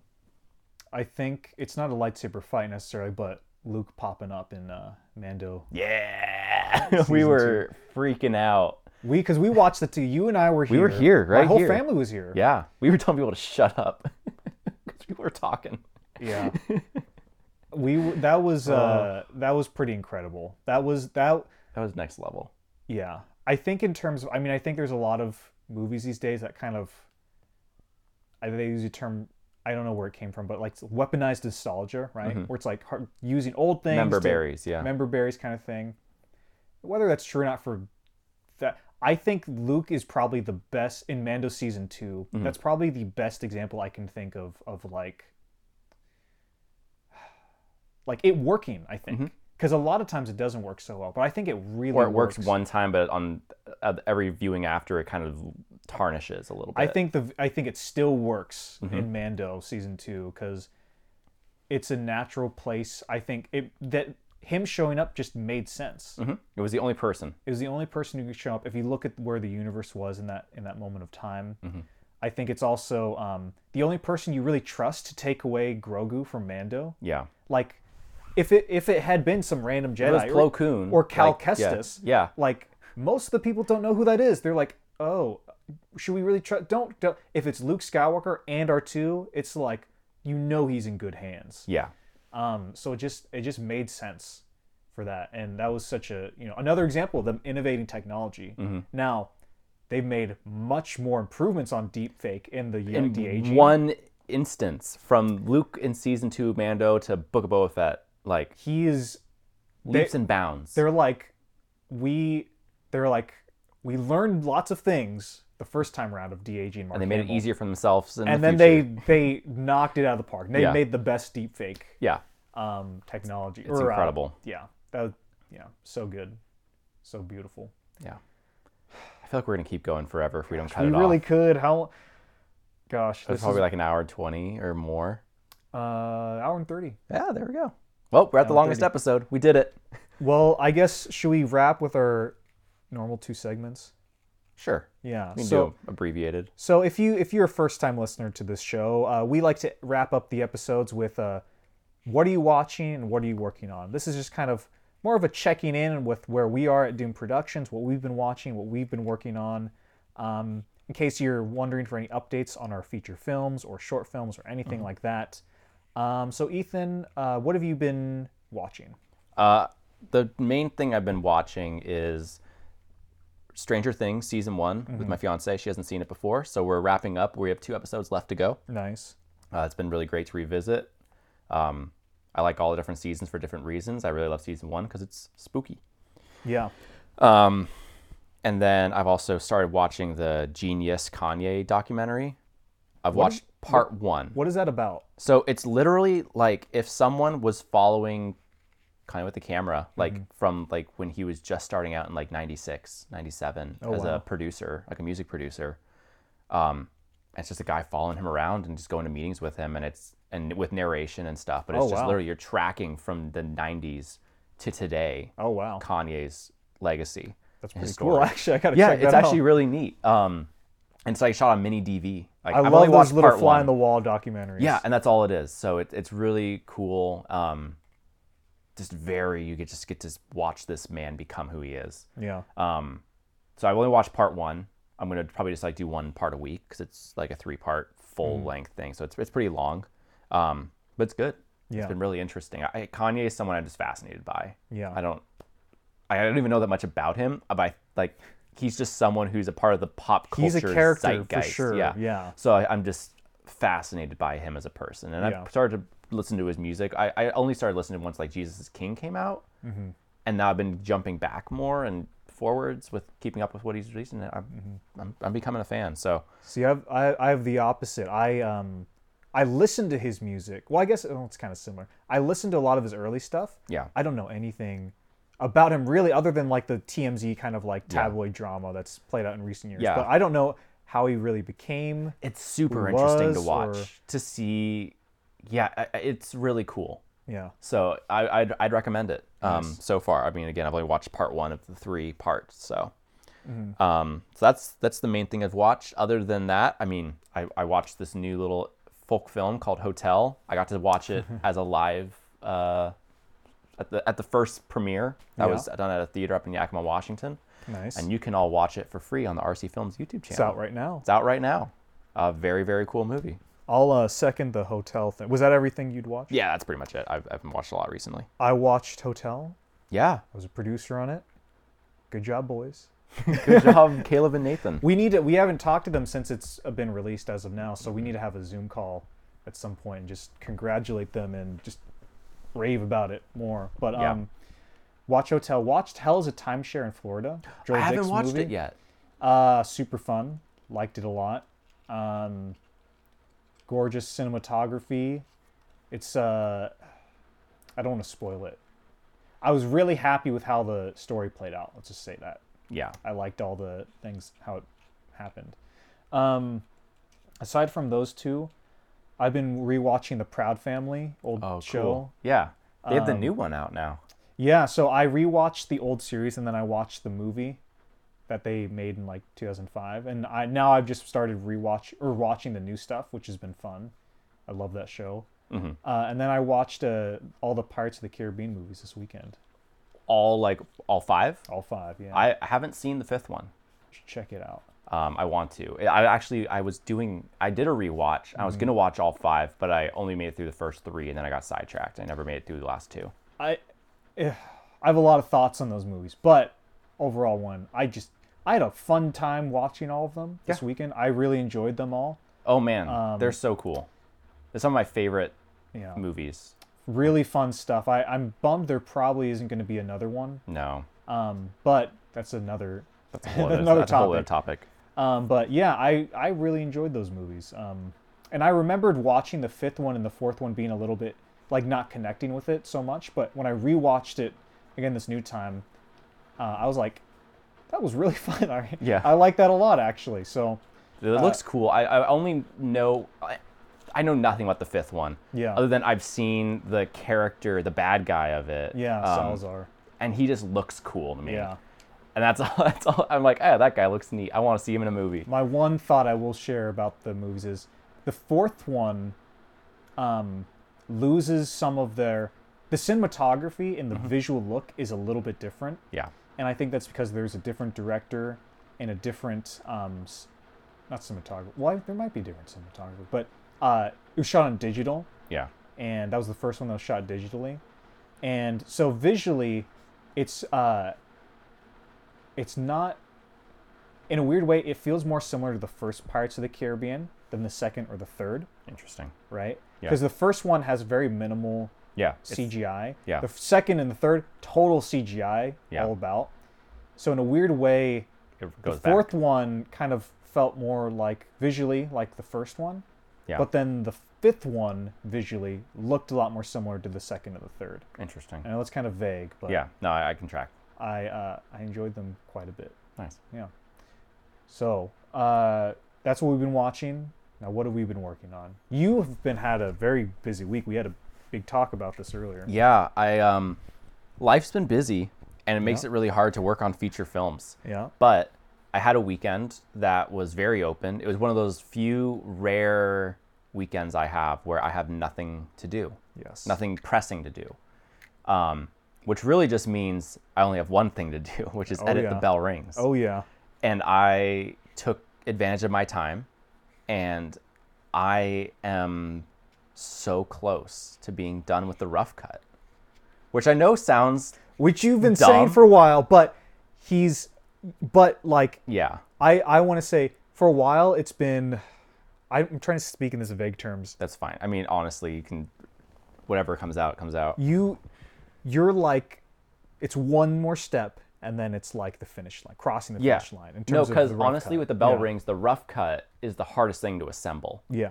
um, from here it's honestly like things will are it's like you have the ball almost at the top of the hill Yeah. and then you want to roll it to the other side Yeah. you just got to push it over the top and it takes care of itself almost By this time that you all are listening to this, the cut's done. yeah my goal is to have it done, done. by friday and You're you're, gonna going to it watch it, done. next monday Yeah. So by this po- time that you're all listening to this, the, the movie will have been edited. The rough cut, anyway. the rough cut will be edited and then it's i mean because again the way we edit our movies is like it's not like just placing clips Mm-hmm. i mean rough cut involves getting vfx done getting color grading and audio and all these other things so Yeah. that rough cut is more like 75% of the movie is done Yeah. and then it's just rearranging and polish from there Yeah. so and, and uh, people in yakima know the trailer played Oh yeah. at the live screening of hotel Oh yeah. So some people have seen the trailer for the bell rings already. I hope it doesn't get like. Wait, do you think? Did you take their cell phones away? I didn't. I just trusted that people wouldn't record it. Wait, who was at the screening? Well, You- you, should have watermarked it with all their I names. know. I'm gonna have like a freaking. I'm gonna have a freaking uh, No Way Home style. I mean, do you think people will find out that Andrew Garfield was in this movie? yeah, but um, yeah. So, hey, we're almost there. Almost there. Almost, there. there. Yeah. Um, me, same thing. Working on Ladanza. Gonna do some shooting. Uh, if on May fourth, actually, that's. I wish I could spend the day watching Star Wars, but in fact, I'm gonna go to work and then do a little filming for Ladanza, and then uh, we're gonna do some VFX test later. Uh, Mhm. Later on, but uh, yeah, that's just about you know. Again, don't hold your breath for Ladanza to come out. It's gonna take a while, but It's more of a Bell Rings journey than a video carnage. Yes, yes. It's going to be a while, but uh, it'll be worth it in the end. Yeah. That's what we've been working on. Well, this is a nice long episode. Yeah, that's what happens when we get to talk about Star Wars um, and stuff we really enjoy, Yeah. which we don't get to do often on the show, but we No. we do it when we want to procrastinate on our work. Yeah. So, thank you for listening, everybody. If you enjoyed this episode, uh, make sure you like and subscribe and, and leave a comment down below with your thoughts on Star Wars and all that. Uh, we appreciate your view- viewership as always. And if you like Teeners Talk and you haven't seen any of our feature films, uh, go check out our feature films. We got, how many is it? Five? More than that. Six? Six, seven. I lost seven? track. We got Crescendo on the RC Films channel too. Oh, yeah? That's so we've right. got even more. So there's a whole bunch of stuff you can watch. Yeah, a lot of So- stuff you can check out on our channel. Uh, but yeah, thank you for listening. Thank you for checking out our work. And until the next episode, have a good week.